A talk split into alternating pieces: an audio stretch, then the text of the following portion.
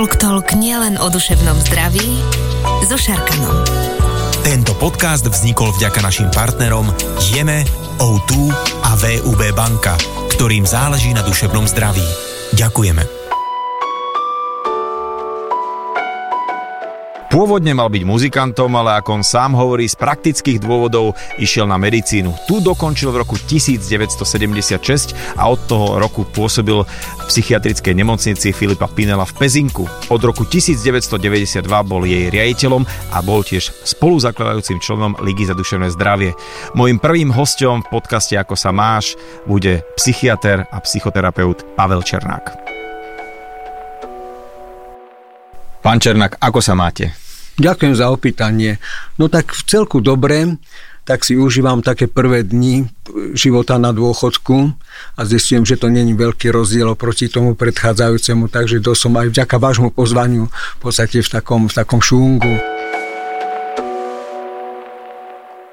Ja sa vrátim k tej informácii, ktorú som spomínal na úplný úvod, že vy ste mali byť pôvodne muzikantom a dokonca sa hovorí, že ste boli veľmi talentovaný, dobrý muzikant, dokonca ste písali recenzie mm. na veľké koncerty a vážnej hudby a nakoniec teda medicína, že čo sa stalo? No, túto otázku využijem na to, aby som vám niečo dal, dobre? Uh-huh. Lebo vraj tu máte taký zvyk, že každý host niečo donesie, tak ja teda som doniesol takú knižku rozhovorov kde je toto bližšie opísané a dovolím si ju vám venovať, nech sa páči. Ďakujem krásne. To... Správa o stavu duše, stave duše. a o stave duše. Ja si ju teda odkladám a začneme takou tradíciou, čiže každý host už mu vždy poviem, že máš doniesť knižku a budeme tu postupne kopiť tie knihy. A samozrejme ja si ich aj prečítam, ale aj keď to tam je napísané, tak aspoň nejakú krátku verziu, že čo sa teda stalo s muzikantom, ktorý sa rozhodol ísť na medicínu. Čo sa stalo? No viete, no ten muzikant stále je. Ja žijem muzikou hodne ako sa len dá.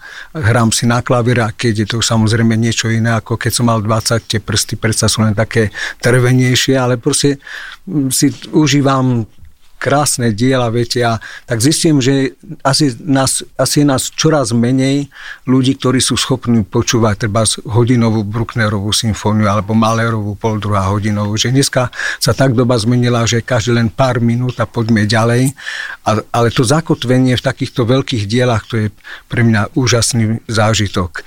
Takže áno, hral som na klavír, tak hovorili mi, že celkom slušne, že mám veľký talent, ale ja som sa až tak veľmi nedoveroval, viete, lebo mama učila na klavír, zobrala si mňa, ja som to samozrejme flákal, som sa venoval iným záujmom a potom som teda vychodil druhý cyklus, hral som mimochodom keď som to teraz nedávno otvoril, Gershwinovú rapsodiu v modrom v úprave pre klavír, aj ten orchester tam bol pre klavír, takže dosť ťažké dielo. Ale proste tak som váhal, či ísť na to, na tú hudbu. Chcel, by, chcel som byť dirigent, išiel som aj na pohovory na VŠMU, dokonca ma prijali bez protekcie, hej.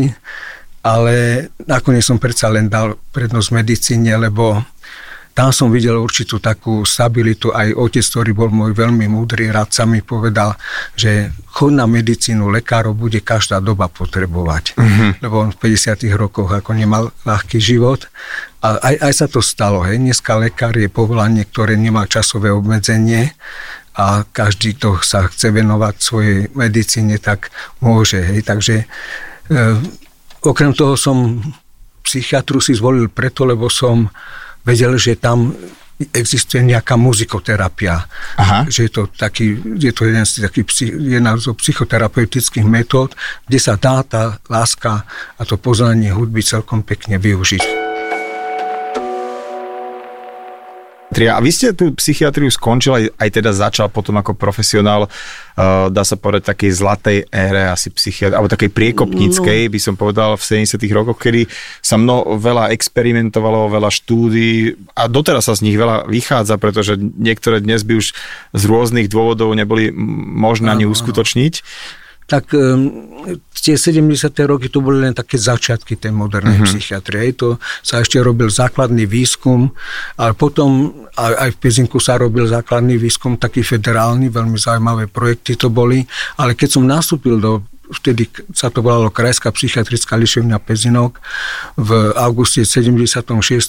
tak to som vstúpil do stredoveku de facto, pretože tie budovy, viete, ten, ten, ten mobiliár, ten, proste, ten charakter tých pacientov, vtedy neboli tie moderné mm-hmm. antipsychotika, tak to bolo všetko tak smutné, tak, tak, také, skutočne také, také bláznostvo, ale čo tam bolo fantastické, boli tam ľudia, kolegovia, personál, od ktorých som sa veľa, veľa naučil a som sa vlastne upísal tejto nemocnici na celý život. Dá sa povedať, že v tých časoch sa akoby tí pacienti izolovali do možno nejakých zreštituovaných absolutne, a, absolutne. zámočkov, kaštielov, zhabaných, teda nezreštituovaných. Áno, áno. A že bolo to ďaleko od nejakej modernej nemocnice, kde by absolutne, sa... Absolutne, hej. No napríklad ten Pezinok vznikol tak, že v 1924. psychiatrická klinika v Bratislave potrebovala nejaké priestory na doliečovanie pacientov, hlavne s diagnozou schizofrenie, hej, lebo je to ochorenie, ktoré môže tak komplikovane prebiehať. Môže, môže teda vyžaduje veľakrát u pacientov dlhodobejšiu liečbu. A mnohí pacienti bol, mali aj také slabé sociálne zázemie, nebolo ich kam prepustiť. Viete? Takže to bol systém otačavých dverí. Pacient sa prepustil, prestal užívať lieky, lebo tie mu robili zle popri tom, že mu robili dobre, hej, mm-hmm. ale mhm. určitým spôsobom stigmatizovali vedľajšími účinkami, zhoršil sa stav, zase bol prijatý a takto to bežalo. Čiže chýbali tie moderné prvky komunitnej starostlivosti a proste to, to, tie priestory boli také, no proste staré a také, také tristné to bolo všetko. No a potom sa začala stavať nová psychiatria a už to bolo lepšie. No už z tej cajly sa stala vlastne Pinelka, už to aj ľudia áno, v tom áno, pezinku tak. volajú, že je to Pinelka, čo je podľa mňa už aj takýto mind posud, posun to, veľmi dôležitý, že ľudia som, to aj som, tak to som veľmi šťastný, že toto sa mi podarilo, lebo v 95. sme teda presvedčili ministerstvo zdravotníctva, aby sa z vybratých liečební stali nemocnice, čo je iný štatút, nemocnice mm-hmm. príjmajú, diagnostikujú, liečia, prepušťajú, hej. Kdežto liečebne tam boli tie dlhodobé popity, ktoré, to bola tá inštitucionalizácia neslávna, no a e, dali, to som priznám sa, bol to taký môj nápad, že dať meno po Pinelovi preto, lebo to bol teda francúzsky psychiatr v období veľkej e, revolúcie, urobil trošku poriadky v tej psychiatrii, lebo tá bola taká, že pacienti nepokojní boli privezovaní okovami, tak on sňal tie okovy, dal nový zmysel života tým pacientom, rozprával sa s nimi. Také, a bol to veľký, veľký psychiatr, veľký mysliteľ, takže a profesor Matulaj, ktorý pôsobil v 50. rokoch v Pezinku, založil Pinelové hry. To boli také hry pacientov z okolitých liečební, kde sa súťažilo, kde sa tak ľudia stretávali, tak toto sme obnovili a dali názov po Filipovi Pinelovi. Takže je tam teraz busta pekná v nemocnici, aj taký text na takej tabuli orientačnej, takže návštevník sa môže dozvedieť, kto bol ten Filip Pinel. Mm-hmm. A mhm. to, že Pezinčania samotní prestali hovoriť, že cajla, že pôjdeš na cajlu, hej, že tá cajla to bol taký postrach, hej, budeš si zlý, šibeti, dáme To sa tak hovorilo, že v Čechách pôjdeš do bojníc do bojníc, a, a, a, a tu ideš na cajlu alebo do Pezinka. bola hej. taká slávna, hej, a teraz sa oni sami hovoria, že naša pindelka, tak to som veľmi šťastný, že takéto niečo sa udialo. A za tie roky tí pacienti, lebo tak si predstavujem, že keď nejaký chirurg o, odoperuje niekoho a potom ho stretne na ulici, tak aj ten pacient sa prihlasuje, že zdravičko, že tá noha je perfektná alebo čo, čokoľvek. A vy stretávate niektorých svojich pacientov a máte k ním možno až taký, ja neviem, osobný vzťah, alebo sa priznávajú vôbec pacienti, ktorí prekonali nejaké ťažšie uh, ochorenia psychické, k vám? Ale áno, áno, hej. Tí, ktorí sa úspešne preliečili, ktorí dobre spolupracovali a potom aj v tej ambulantnej liečbe spolupracujú, tak tí sú veľmi zlatí. Tí na, na, naozaj vedia byť veľmi vďační, vedia pekne porozprávať o sebe, hej, že ako žijú. Niekedy som bol sám prekvapený. Tie posledné roky som viac riaditeľoval, ako, mm-hmm. ako liečil, okrem teda pacientov, ktorých som mal v psychoterapii tak e, niekedy som bol prekvapený a šokovaný, že sme treba spúšťali pacientku so závažnou duševnou poruchou, ešte nie je tak celkom v remisii, lebo tá remisia trvá niekedy dlho, kým mm-hmm. nastane. Ale proste bola už schopná prepustenia, tak po nejakom roku som ju stretol, sa mi prihovorila, no ja som nechcel veriť vlastným očiam. Úplne pôsobila ako zdravá, vitálna, vydatá, dieťa, dieťa čakala, mm-hmm. študovala ďalej a dá sa s tým pacientom veci. už taký osobnejší vzťah aj počas liežby, alebo, alebo je to teda proti nejakej profesionálnej etike? Lebo no, väčšinou terapeut, už ako psychoterapeut, by nemal ani vstupovať do nejakého procesu, alebo mal by držať taký odstup. Ako je to uh, u psychiatra? Tak to záleží na tom aj tiež, k akému pacientovi pristupujeme, že o kom je reč. Mm-hmm. Keď je to pacient s, s vážnou duševnou chorobou, tak, takzvanou z tých endogénnych, hej, podľa takej staršej klasifikácie, tak samozrejme tam vytvorenie takého nechcem povedať dôverného, ale veľmi takého osobného vzťahu je dobré, až, až také nevyhnutné, aby ten pacient mal pocit istoty pri tom lekárovi alebo sestre, aby vedel, že sa môže zdôveriť, že to zostane tajomstvom, aby proste cítil tú podporu a hlavne to bezpečie. A pokiaľ ide o pacientov, ktorí sú v psychoterapii, tak tam platia prísne regule. Mm-hmm. Tam treba, týkanie je pre mňa teda prekročenie hraníc, pretože tým v našej kultúre týkaním dávame najavo veľmi osobný vzťah. Hej.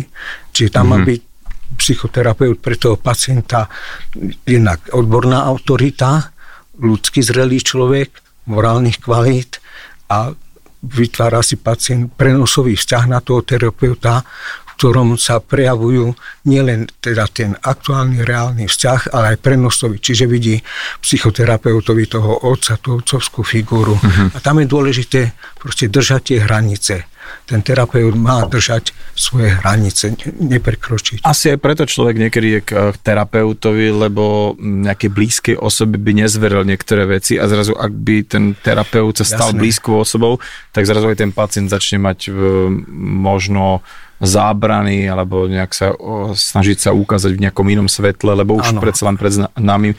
Je to tak? Je, áno, je, je to tak. No, e, hovorím v, tom psycho, v tej psychoterapii, lebo mm-hmm. to je teda špeciálna metóda. Návonok to vyzerá ako bežný rozhovor, ale nie je to bežný rozhovor.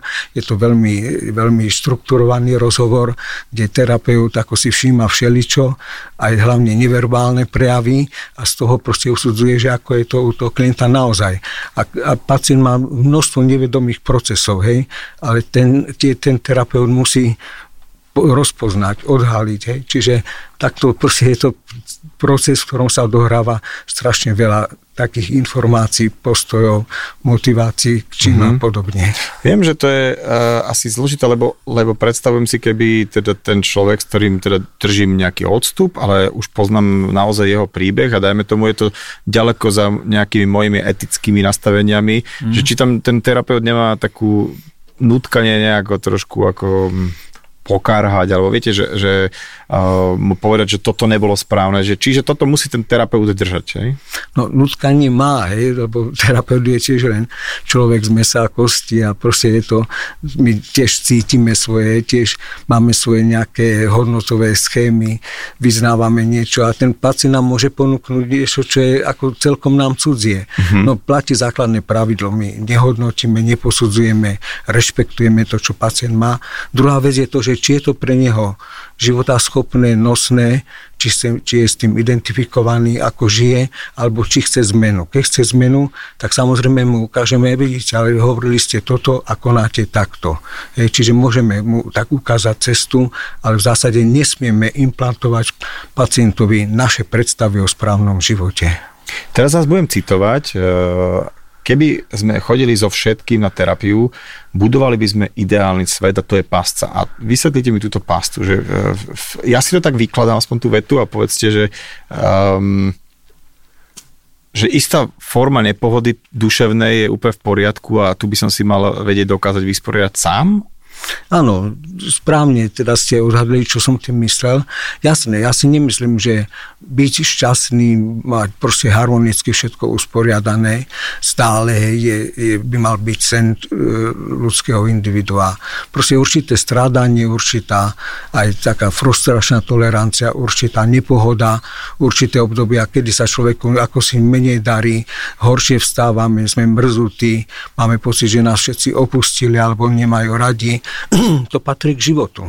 A v čom je to tá pasca? Že keby sme tá teda... pasca je v tom, že stratili by sme odolnosť, ako imunitný systém. Aha. Stratíme odolnosť prekonávať bežné prekážky v živote, ktoré treba so začatými zubami prekonať a ísť ďalej. Čiže nie je dobre mať na všetko tútora, na všetko terapeuta, mm-hmm. na všetko recept, ako prísť k šťastiu.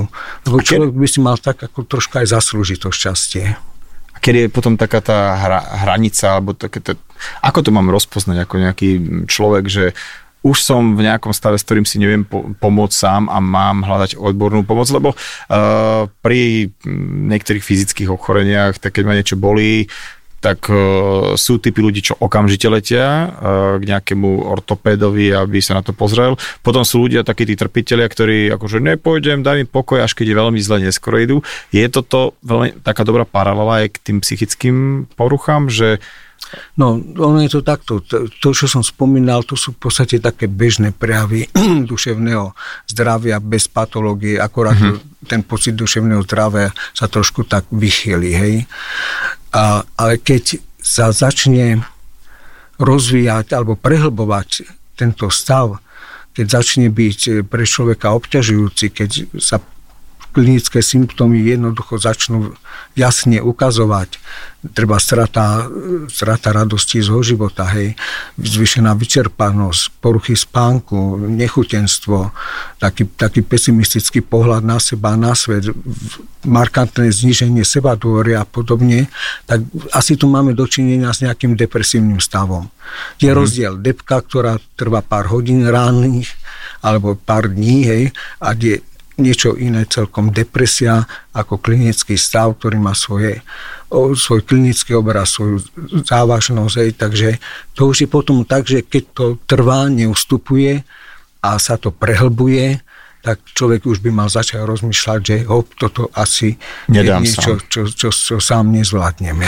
Ale toto mi jeden psychiatr pri rozhovore povedal, že tu je taký problém také, takej tej plíživosti tej choroby, alebo tak o, hovoril, ano, ano, opisoval to tým známym príkladom variacej sa žaby, ano ktorá sa postupne od tej studenej, vlažnej do horúcej vody uvarí, že človek si akoby zvykne na taký nejaký nový stav a proste, že ja sa vám zle, že nejakým spôsobom uh, sa na to namoce a Chápem. nevie to nejakým spôsobom rozseknúť. No, to je potom už tak troška aj rola takých blízkych ľudí, uh-huh. ktorí vidia tie zmeny, ktoré si človek naozaj sám nemusí uvedomovať. Vidia, treba sa aj, dobre aj to, keď vidia toho človeka s nejakým odstupom, treba, že o mesiac, hej, vidia tú, tú, tú markantnú zmenu, ktorá je evidentná, lebo najbližší príbuzní, keďže, keďže žijú s tým človekom, tak naozaj môžu mať problém odhadnúť, že či sa, ako sa to zhoršilo, či veľmi, alebo... Lebo sú s tým stále každý deň. Áno, hej, áno. Takže, takže vtedy človek má počúvať druhých, ktorí mu chcú dobre, ktorí mu chcú pomôcť. Pôjdeme aj k štatistikám za chvíľku, aj teda k tomu možno aktuálnemu obdobiu, ale aj pred pandémiou, teda covidu, sa hovorilo, že duševné problémy, alebo teda tá problematika duševného zdravia celosvetovo je na takom vzostupe, že je to hneď po nejakej klimatickej zmene asi najviac, čo toto ľudstvo momentálne nejak ťaží. Naozaj, že sa to nejak celé zhoršuje, že ten, čím to je, čím to môže byť? No, zhoršuje sa to už dávno. Viete, na Slovensku za veľa vecí, ako nám prichádza, také, či už vo svete pomaly začínajú byť ošuchané a také bežné, takže vďaka Bohu, že sa začína hovoriť o dušenom zdraví, lebo my o ňom hovoríme 30 rokov, je len málo kto nás počúval. Takže e, tak je tu viacero takých bodov, ktoré by som mohol rozviesť. E, naozaj zmenou režimu začala dosť výrazne stúpať ambulantná liečba pacientov, ktorí majú hlavne depresívne stavy a úzkostné stavy. Takže to, je, to súvisí s tým, že proste doba sa mení, mení e, schopnosť adaptovať sa mení u ľudí. Hej, niektorí to uvítali, niektorí to ťažko zvládali. A depresia už v tom období, hovorím také 90. roky, bola vo svete na prvom mieste neschopnení človeka, čiže skrátené roky života, zvýšená suicidalita, proste horšia kvalita života. Na prvom mieste, čiže... Čiže na prvom mieste z hľadiska strát ekonomiky, hej, uh-huh. takzvaný DALI index. Hej. Čiže Svetová banka vyhlasila poplach, že treba s duševným zdravím niečo robiť, že je to veľká záťaž, okrem utrpenia človeka veľká záťaž pre spoločnosť ekonomická, hej, lebo to sú ľudia, ktorí sú práce neschopní a okrem toho taký akoby finančne po tej zdravotnej stránke dráhy. Hej. Takže začal veľký výskum mozgu, tých mechanizmov, ktoré súvisia s našou psychikou. No a ten výskum priniesol aj nové psychofarmaka, tú tzv. skupinu SSRI a nové antipsychotika, ktoré sú veľa lepšie ako tie klasické prvo, e, prvorádové, čiže bol to veľký pokrok v tom, že ľudia sa začali intenzívnejšie liečiť, psychiatra získala takú dôveru, začala tá éra modernej psychiatrie. A to, je aj to, čo si spomínal, že prechod z tých zariadení, ktoré vyzerali áno, ako nejaké áno.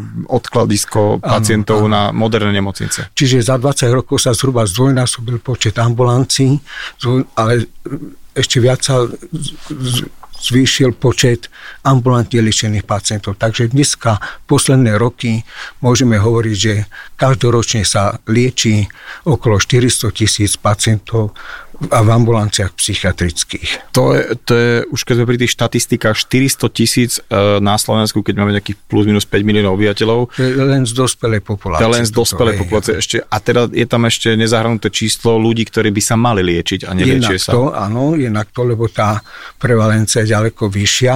Potom tam nie sú ľudia, ktorí sa liečia, ale treba sú praktického lekára všeobecného alebo o iného špecialistu, dosť neurologov lieči také hlavne skosné stavy sami, hej.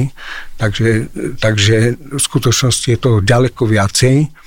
No a Bohužiaľ teda tie podmienky pre dobrú kvalitnú liečbu sú dosť náročné, ťažké, pretože je strašne veľa pacientov na jedného lekára. Vychádza to okolo 30 pacientov, čo je teda neumerne veľa, malo, malo by to byť taká polovica, 15, lebo my Bavíme sa o denne? Denne, denne. Denne 30 pacientov. Áno. Čiže keď to roz, rozdelím uh, na nejakú tú pracovnú dobu, tak naozaj ten... Uh, 15 minút. 15 minút. Hej. 15 minút, čiže strašne málo. Hej. Uh-huh. Sú pacienti, ktorí chodia na kontroly, dostanú len injekciu, sestrička sa s nimi porozpráva jednoduchými vetami, ale aj tí by mali mať takú väčší, mali by mať väčší čas na porozprávanie sa, lebo to nemusí byť vždy veľký problém, ale tomu pacientovi veľmi pomôže, keď sa rozpráva s niekým, koho pozná, komu dôveruje dôveruje, kto mu rozumie. Takže, to mi príde pre, no. presne taká vec, že ešte možno pri nejakom kolene alebo čomkoľvek, e, tak tam prídem a v podstate tam nepotrebujem nejaký veľmi osobný kontakt, ale skôr no, taký ten no. výkon a pri tomto, keď si predstavím, že keď konečne človek sa aj odhodlá do niečoho pustiť takéhoto nejakého zápasu s tou o, duševnou chorobou a nakoniec e, štatistika, ako hovoriť, že prídem to na 15 minút a idem preč, tak uh, môže to byť aj preto pacienta možno také až no je to, je to demotivujúce. Ne, je to nepríjemné, aj keď treba povedať, že tým prvo vyšetreniam sa venuje viacej času, uh-huh. ale zase na okor iného, hej, takže, takže je to, je to, proste sme v kurze, máme, si myslím, že dobrú povesť, lebo predsa len väčšina ľudí, keď má pra- problémy, tak vyhľada toho psychiatra, nejde za, nejakou, za nejakými šarlatánmi, tak e, je to, je to taká veľká výzva, že čo, čo s tým odborom ďalej, ako zabezpečiť, aby pacient dostal ozaj adekvátnu starostlivosť, aby tá liečba mala úspech, takže teraz tento rok je teda na Slovensku dá sa povedať rok duševného zdravia, preto sú aj nejaké programové vyhlásenie vlády v tomto smere, takže očakávame, že by sa mohla tá situácia zlepšiť, ale k tomu treba predovšetkým ľudí, lekárov a sestry, nemocniciach psychiatrických, ktorí sa starajú o pacientov, lebo inak to budú prázdne reči. Táto doba táto covidová doba vlastne si trošku shiftla, tak posunula uh, celú túto problematiku, lebo a, a tým, že sme sa trošku zastavili, tak sme si to aj celé po, douvedomovali, ako sa niekde hovorí, že tá duša nás tak dobehla, to telo uponáhlané. A uvedomili sme si všetky tie ťahy, no a plus teda prišiel tejto uh, ťažký rok sociálnej izolácie, k tomu sa dostaneme.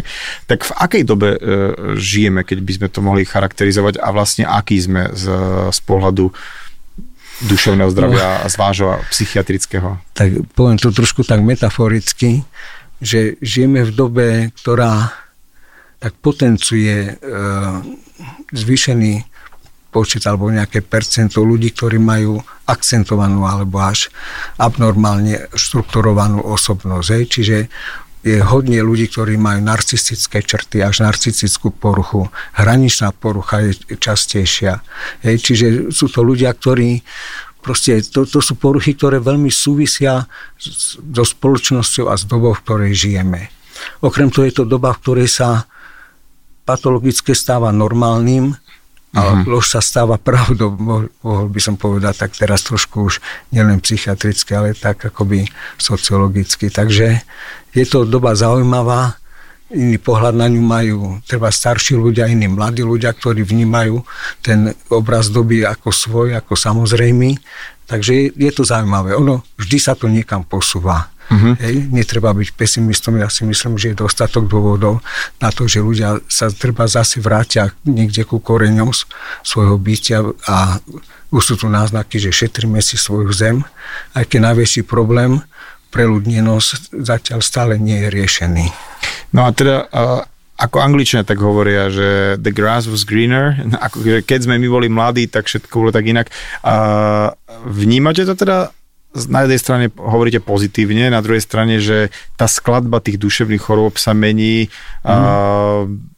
Vidieť to na tej štatistike, tá je presná z tej ambulantnej sféry. Hej? Čiže mm-hmm. okolo 400 tisíc pacientov sa aj v Lani liečilo a najväčšiu časť tam predstavujú tie poruchy emócií, afektívne poruchy, čiže tie F30, hej. Čiže to sú tie depresie. F30. Áno, potom F40, hej, a, a vyššie. To sú tie úzkostné poruchy, neurotické, somatoformné úzkostné poruchy. Takže, no a potom samozrejme sú to nejaké závislosti, organické poruchy starších ľudí. Dosť nám rastie e, diagnostika detských poruch, mm-hmm. duševných poruch v detskom veku. Pedopsychiatrov je hriešne málo, hej, takže Takže dokopy je niečo medzi 600-700 psychiatrov, tak okolo 630 tuším. A je to málo, proste mm-hmm. je to je málo psychiatrov a strašne, strašne málo. málo detských psychiatrov. Keby bolo, keby bolo dvojnásobný počet psychiatrov, tak je to Stále majú čo robiť. Majú, mhm. majú čo robiť. Aj... A to keď si naznačil, eh, že eh, s tými detskými psychiatrami, myslím, že ja som si to dohľadával, že ich je na Slovensku aktuálne 45, čo stretnúť živého detského psychiatra je v podstate taký aj... To nemáte šancu. Nemáme šancu, ale to hovoria psychiatri, tí, takí tí dospelácky, alebo tak, čo riešia dospeláckých pacientov, že v podstate napriek tomu, že vyšetrujem dospelého pacienta, riešim jeho problémy z detstva. Je to tak, alebo súvislí? No tak e, áno, tie úzkostné poruchy, aj depresívne, to je proste klinický obraz niečoho, čo sa v tom človeku udialo od narodenia po súčasnosť. Mm-hmm. A to je niečo, čo súvisí s tým, že aký život si ten človek vybral, ako žije, aký má seba obraz, aké vplyvy v rannom detstve na neho boli, ako vznikala vzťahová väzba, akých mal rodičov, ako zažíval víťazstva, prehry, hej, aký bol, kde sedel v triede, keď bol v piatej triede, hej, či, mm-hmm. či, či bol vodca, alebo či bol ten, ktorý sa len pozeral z kútika na, to, na ten svet. Hej. Proste množstvo faktorov a je zrejme, že z psychodynamického hľadiska súčasnosť pacienta má veľkú, veľkú súvislosť s jeho minulosťou, s jeho ranným obdobím. Dá sa povedať, že ako keby možno veľa tých ľudí s takými práve narcistickými a inými poruchami kompenzuje možno niečo z toho detstva, kde to ako keby Áno, áno, hej, hej to, to je taká ďalšia etapa toho popisu toho stavu. Hej, oni proste žijú pod určitým sebaobrazom, uh-huh. akýmsi diktátom, že ako, ako máš vyzerať, aký máš byť, ako máš žiť, hej veľkú rolu tu hrajú médiá, hej, čo ponúkajú, aké hodnoty ponúkajú ako vedúce k šťastiu. Hej. Je to tá krása, je to tá štíhlosť, je to tá atraktívnosť, je to tá celebri, celebrovanosť a, a podobne. Hej. Uh-huh.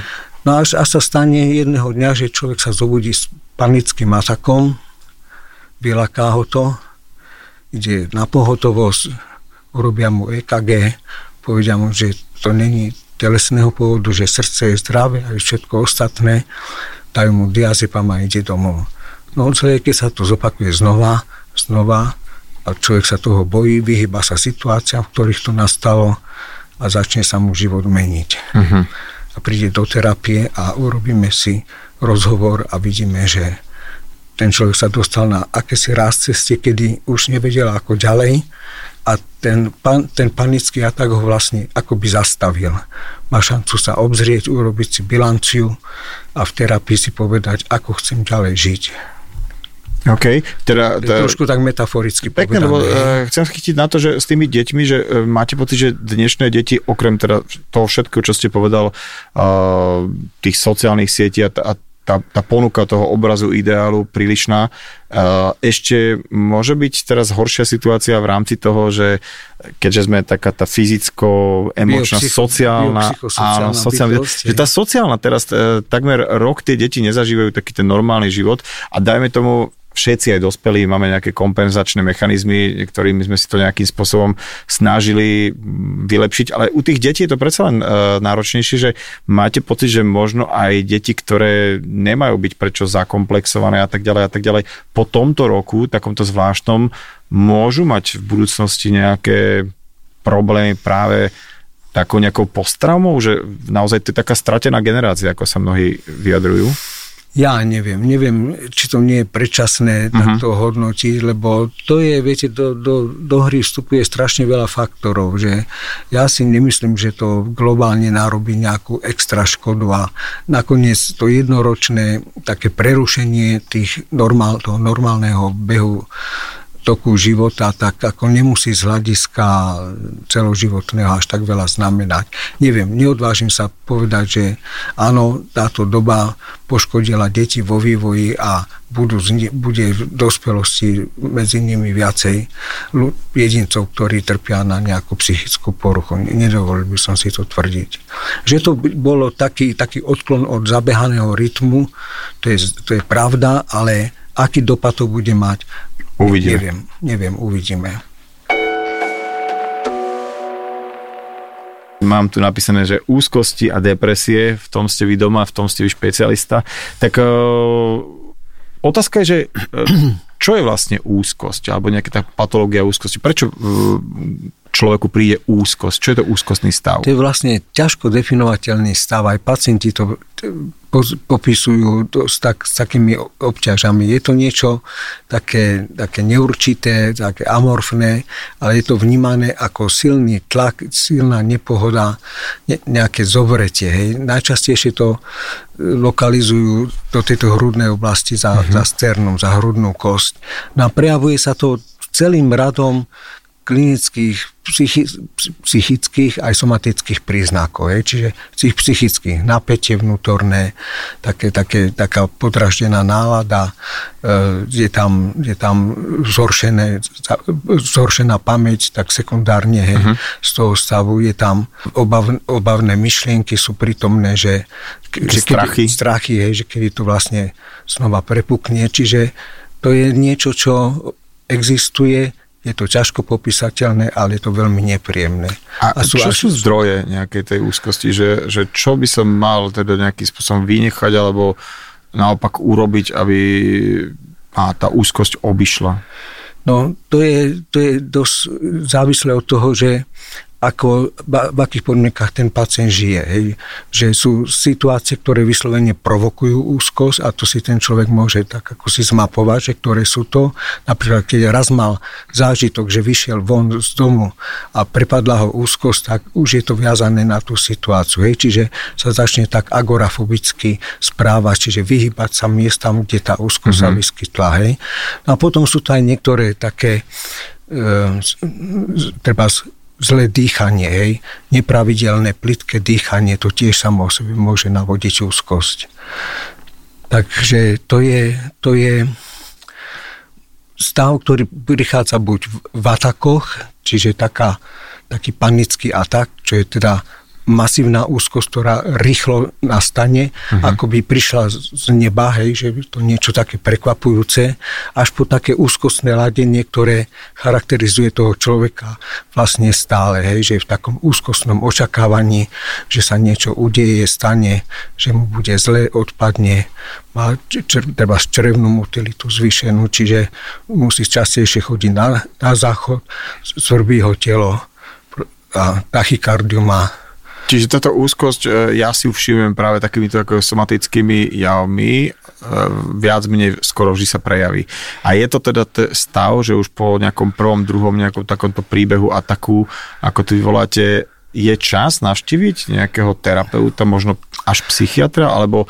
Nie, alebo... ešte nie, ešte uh-huh. nie. Ja si myslím, že to by bolo práve to vyrábanie toho pacienta za každú cenu, hej. Niekedy sú to stavy, ktoré raz prídu a už sa neobjavia, alebo po dlhom intervale časovom sa objavia. Takže netreba so všetkým bežať uh-huh. za mhm. psychiatrom, ale isté je to, že keď tá frekvencia sa zvyšuje, či je to niekoľkokrát za týždeň, tak je to už signál, že ozaj, že toto má už chorobný charakter a človeka to môže aj sociálne indisponovať. Stáva sa proste akoby, začne sa svoj život podrobovať tejto úzkosti a to je signál, že treba vyhľadať odbornú pomoc. Niekto hovorí, že z tej maslovej pyramídy, že z tých základných potreb, že naozaj, že keď sa pozrie na ten spodný rád, že tam väčšinou niečo bude chýbať, nejaká jedna dve, či už to je nejaká pocit bezpečia, spánok, či nejaké jedlo, pohyb a že keď vlastne toto ten človek ako keby si spraví taký audit, uh, že vie sa zbaviť úzkosti, že ak dobre spí, ak sa dobre hýbe, ak dobre papá, ak teda má vo svojom okolí ten pocit bezpečia, tak uh, že, že toto môže byť nejaký... Áno. Ono, základom života bez evidencie nejakého diskomfortu, bez evidencie e, úzkosti, bez evidencie depresí, je vlastne taká vyvážená forma života. Ja mám na to také tri piliere uh-huh. a to je pilier, ktorý sa týka profesie, že človek robí prácu, ktorá ho baví, sa tam ako si uplatňuje, sa realizuje, naplňajú sa mu také predstavy o sebe, ktoré mal od detstva, čiže je saturovaný po tejto stránke, netrpí väčšími frustráciami, proste má to šťastie, že mohol, môže robiť v živote to, čo, čo má rád, čo ho baví. Hej. Ten druhý sa týka takého rodinného zaradenia. Ak sa mu naplňali, naplnili sny o dobrom manželstve a to dobré manželstvo mu funguje. Má deti, je rodine ako si obklopený, má tam svoje zázemie, má tam svoju istotu a vie zároveň aj rozdávať tieto, tieto bez, stavy, bez, pocity bezpečia a dôvery ostatným, tak má pocit, že je rodine v poriadku.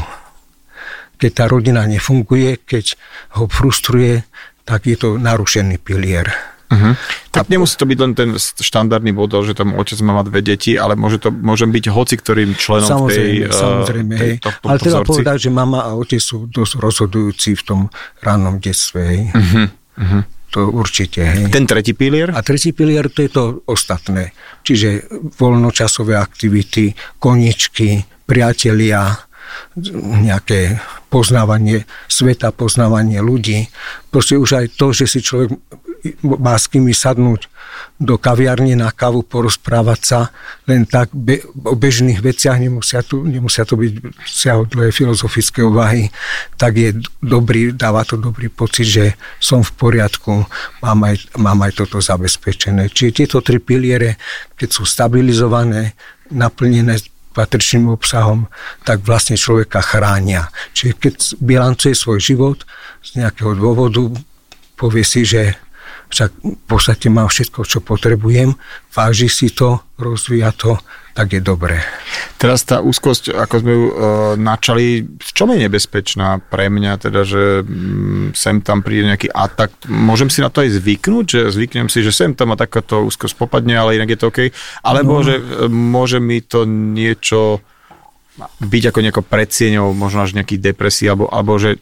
Áno, častokrát tá úzkosť a depresia sa vyskytujú spolu a tak uh-huh. sa akoby premiešavali, hej. No, ťažko si na to zvyknúť, lebo je to subjektívne vrcholne nepríjemné. Okay. Vrcholne. Proste je to až také utrpenie a keď to napríklad sa zmení na depresiu, tak ten fenomén utrpenia je tam vyslovene rozhodujúci. Hej. Takže ono, je to aj častá komorbidita, čiže výskyt týchto obidvoch javov, symptómov alebo diagnóz súčasne. No a teraz sme prešli plynulo do tej depresie a to sa hovorí, že o, istú formu depresie môže mať e, v podstate každý z nás. Je to naozaj pravda, že sme nejak už ano. predisponovaní, alebo niekto je viac, menej predisponovaný? Je to teda dedičné? Opýtam sa tak, alebo mám už vo vienku to, že budem depresívnejší ako niekto iný? Dobré otázky. Hej. Navádzajú k tomu, aby sme si povedali jasne, že nie je depresia ako depresia. Sú depresie, ktoré majú do určitej miery aj taký ten hereditárny potenciál. Čiže sú vrodené uh-huh. alebo respektíve je tam vrotená dispozícia k tom, tejto depresie. Hej. Čiže keď je to v príbuzenstve, tak je tam určité riziko. Hej. Ale sú depresie, ktoré súvisia skôr s tým osobnostnou štruktúrou. Tie majú trošku iný charakter. Tie prvé depresie sa im hovorilo endogénne, hej. čiže oni akoby mali svoj život bez ohľadu na to, v akých podmienkach pacient žil. Hej. Čiže príde jar, jeseň, tá depresia sa rozvinie, ono vždy sa tam nájde aj niečo to osobnostné, ale proste je to choroba, ktorá má akýsi taký, tak zjednodušene povedané, vnútorný podklad, vnútorný základ. Uh-huh. A čo, čo je spúšťačom? Teda, že dajme tomu, o, nemám v rodine žiadne, alebo naopak aj mám nejaké anamnézy a zrazu to ano. príde, že, že, že, že je to nejaká strata blízkej osoby alebo nejaký Presne, hej, smutok? Ten, ten spúšťač je strata, hej. Aha. To je ako veľký taká. fenomén, ako taká, hej. Čiže to môže byť strata blízkej osoby, milovanej, ktorá tomu pre toho človeka veľa znamenala, hej. Ale to môže byť aj strata takej, takého idealizovaného sebaobrazu. Hej. Uh-huh. Keď má ten človek e, predstavu o sebe, že čo všetko v živote dosiahne, aký bude úspešný, obľúbený a podobne a nenaplňa sa to, tak je to tiež fenomén straty. Hej? No a tieto straty vyvolávajú určité emócie. Tou základnou emóciou, ktorá sa tu objavuje, je ani nie tak smutok alebo lúto sa podobne, ale hnev. Hej. Keď, keď, keď ste boli mali a hrali ste sa na piesku a prišiel starší a zobral vám autíčko, tak ste sa čo? Nahnevali. Buď bali, alebo nahnevali, hej. nahnevali, hej.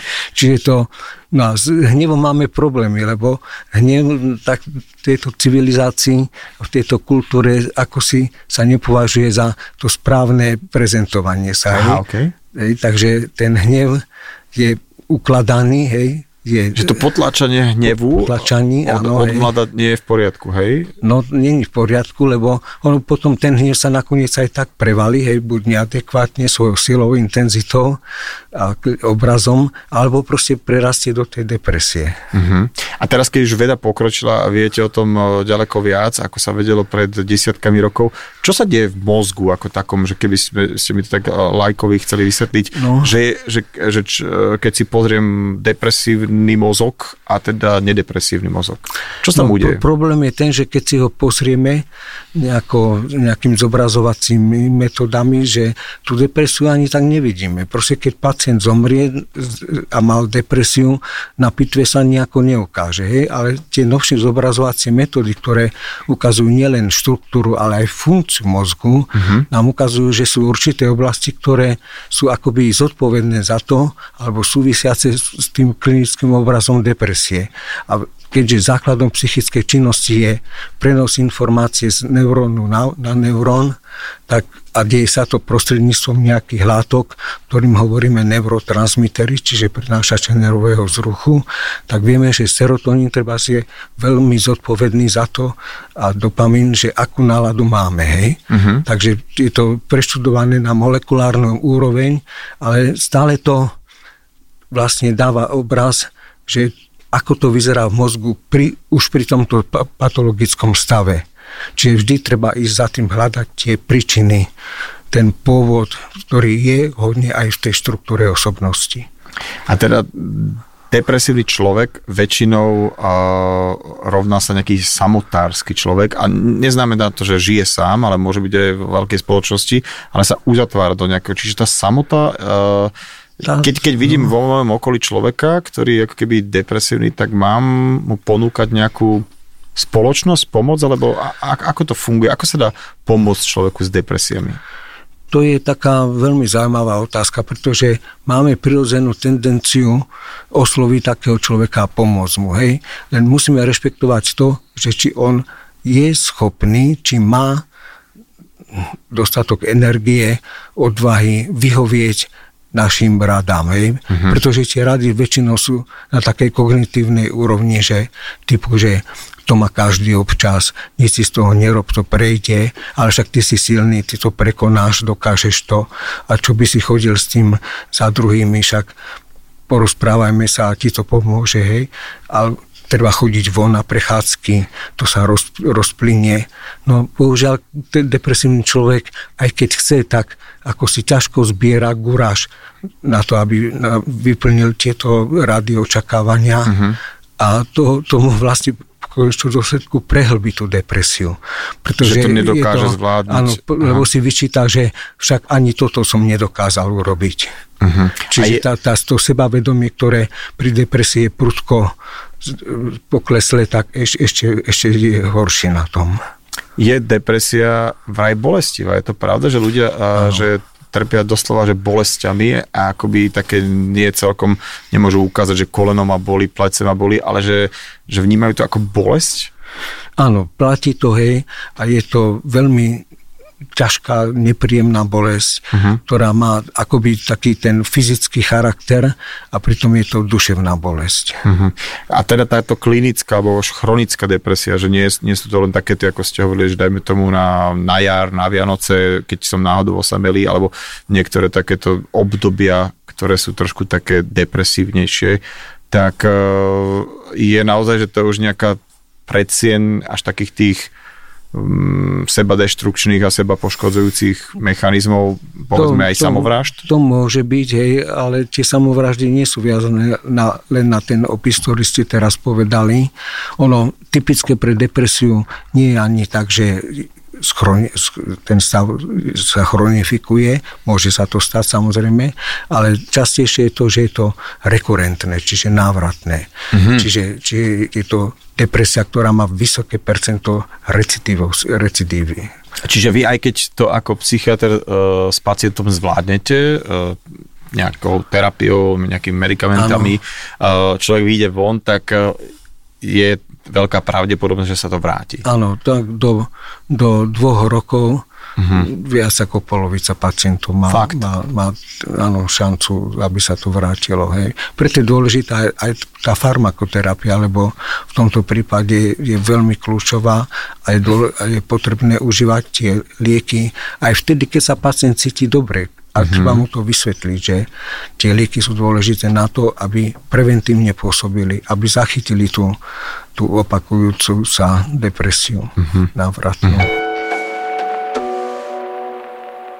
Teda, keď sme pri tých už samovraždách, alebo teda som tak naťukol, uh, tam tie štatistiky uh, sú tiež veľmi hrozivé, zaujímavé, lebo ja poviem taký model, že dajme tomu v rámci Slovenskej republiky, keď si vytiahnete štatistiky za posledných neviem, 10 rokov, počet ľudí, ktorí umrie pri dopravných nehodách je výrazne nižší ako pri samovraždách. Pritom sa strašne veľa mm, rôznych opatrení robí, či už na cestách, od e, nadúrovňových križovatiek, dopravného značenia, všetkých tých zebier, rôznych tých policajných kontrol. A práve nejaké preventívne opatrenia ako štát veľmi, čo sa týka uh, duševných chorób, ktoré vedú až takýmto konečným nejakým stavom nejak si ich nevšímam, alebo nevidím ich. Ako to vidíte toto vy?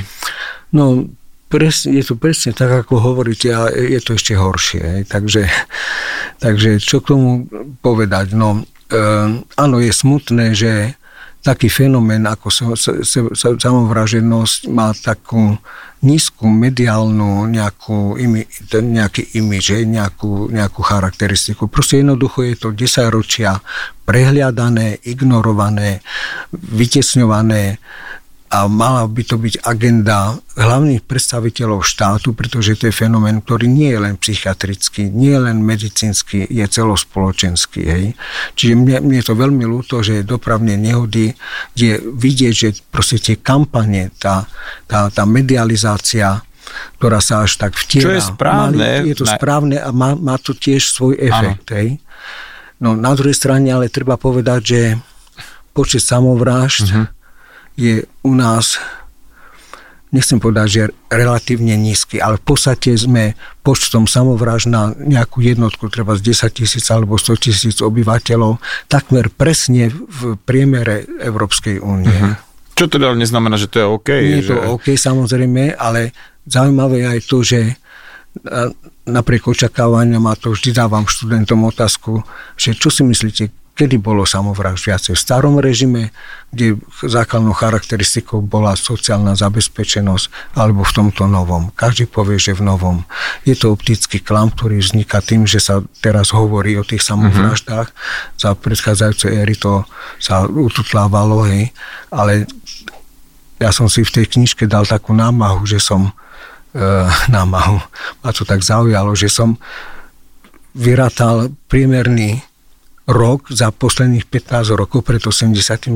koľko bolo samovrážd a koľko bolo samovrážd za posledných 15 rokov pri písaní tej publikácie. My sme vydali takú publikáciu o, samo, o, o samovraždách, hej, pezinské autory väčšinou. A vyšlo mi, že za predchádzajúceho režimu bolo o 20% samovrážd v tom priemernom roku viacej. Uh-huh.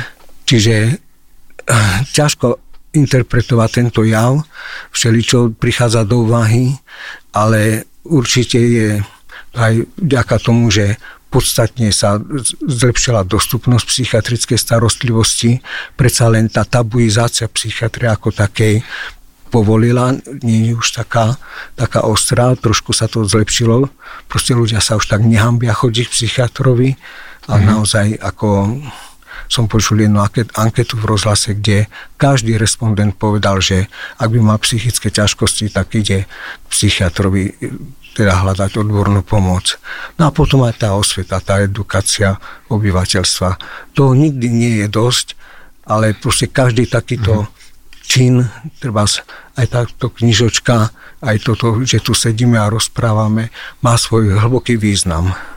No, uh to, keď sme hovorili na začiatku tie štatistiky, 400 tisíc e, ambulantne liečených, alebo teda liečených ano. a potom tie čísla, ktoré nie sú liečení, tak uh, vraj teda až každý piaty človek nejakým spôsobom je v styku s nejakou menšou alebo väčšou duševnou nepohodou, až no. takou, že by mohol vyhľadať odbornú pomoc. A pri tých samovraždách uh, to je presne, čo ste povedali, že je to aj taký ten spoločenský problém, lebo ja za svoj život asi by som narátal nejakých 5-6 ľudí, ale všetci to boli ľudia, ktorí mali aj rodiny a boli vlastne o, v takom vrcholnom akoby období svojho výkonu. Či to bol muzikant, či to bol kreatívec, či ano, to bol človek ano.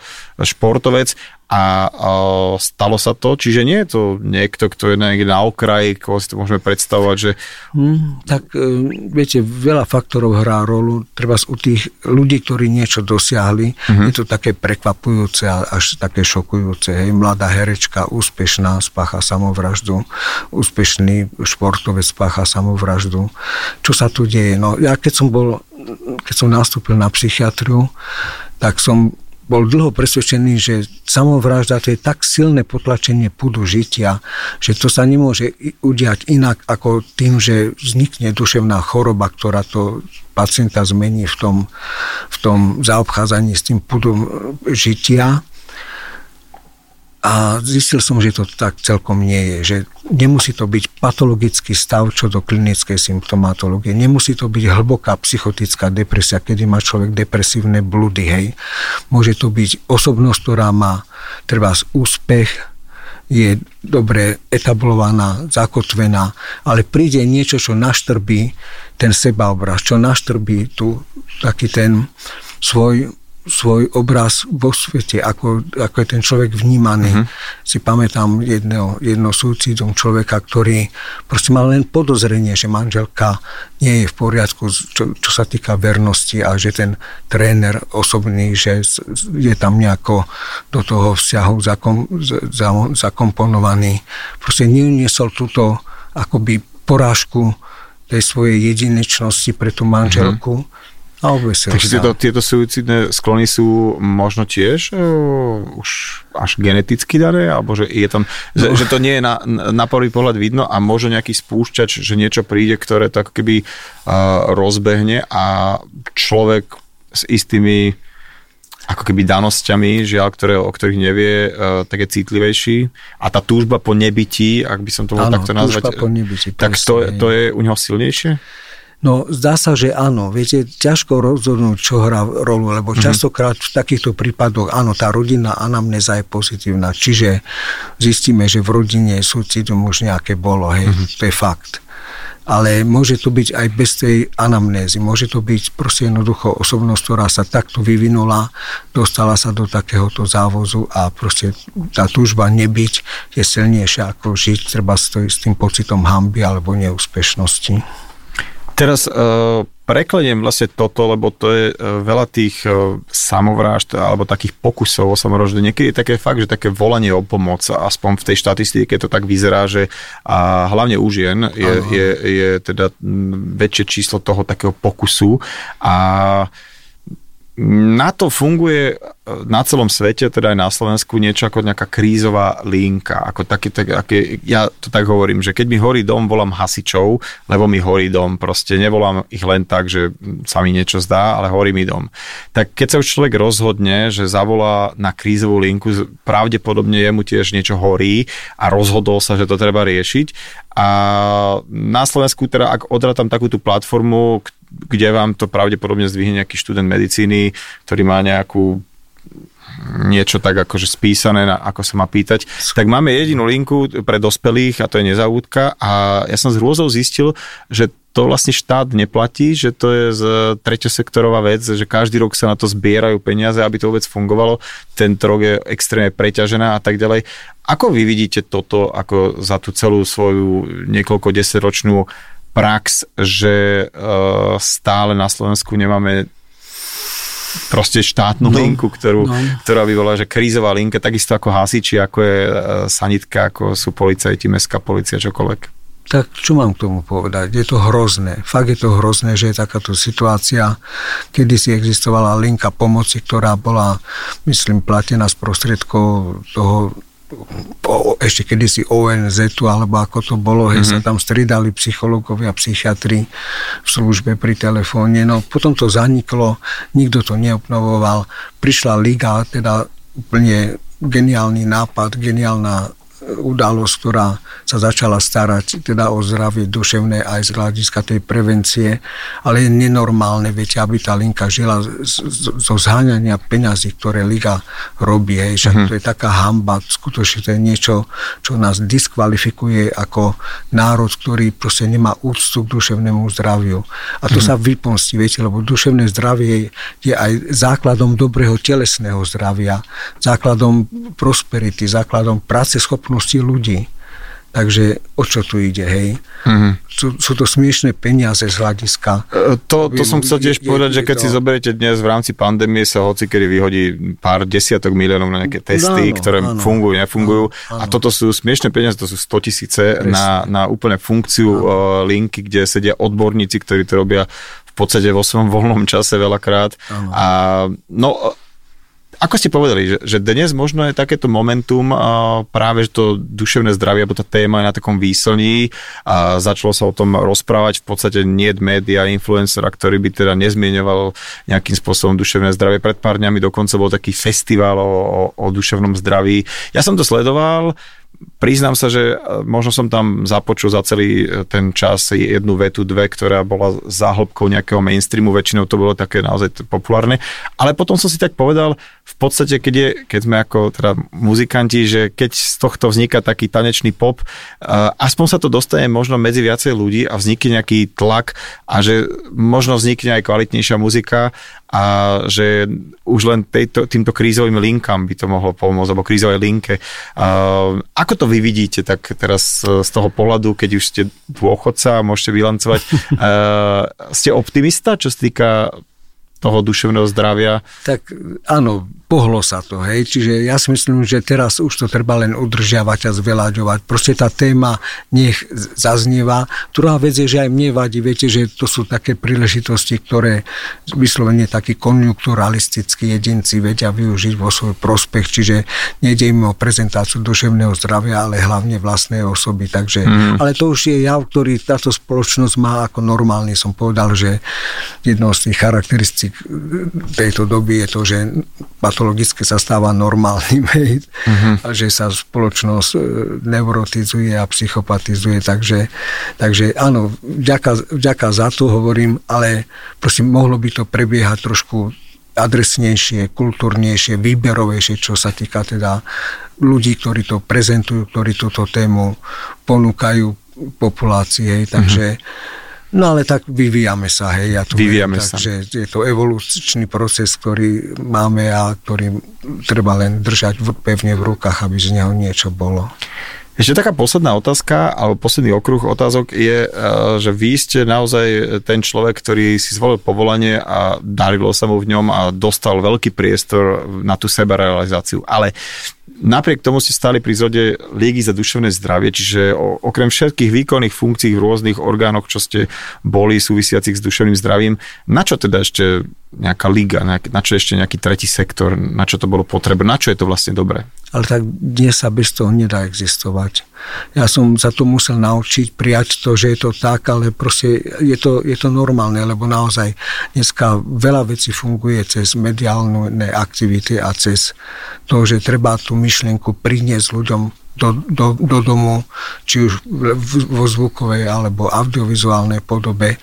Proste no, dneska, viete, keď som sa stal riaditeľom, tak som si hovoril, však my sme tak dobrá nemocnica, že to každý musí vidieť a každý to musí uznať, uh-huh. aj tí, čo ju financujú.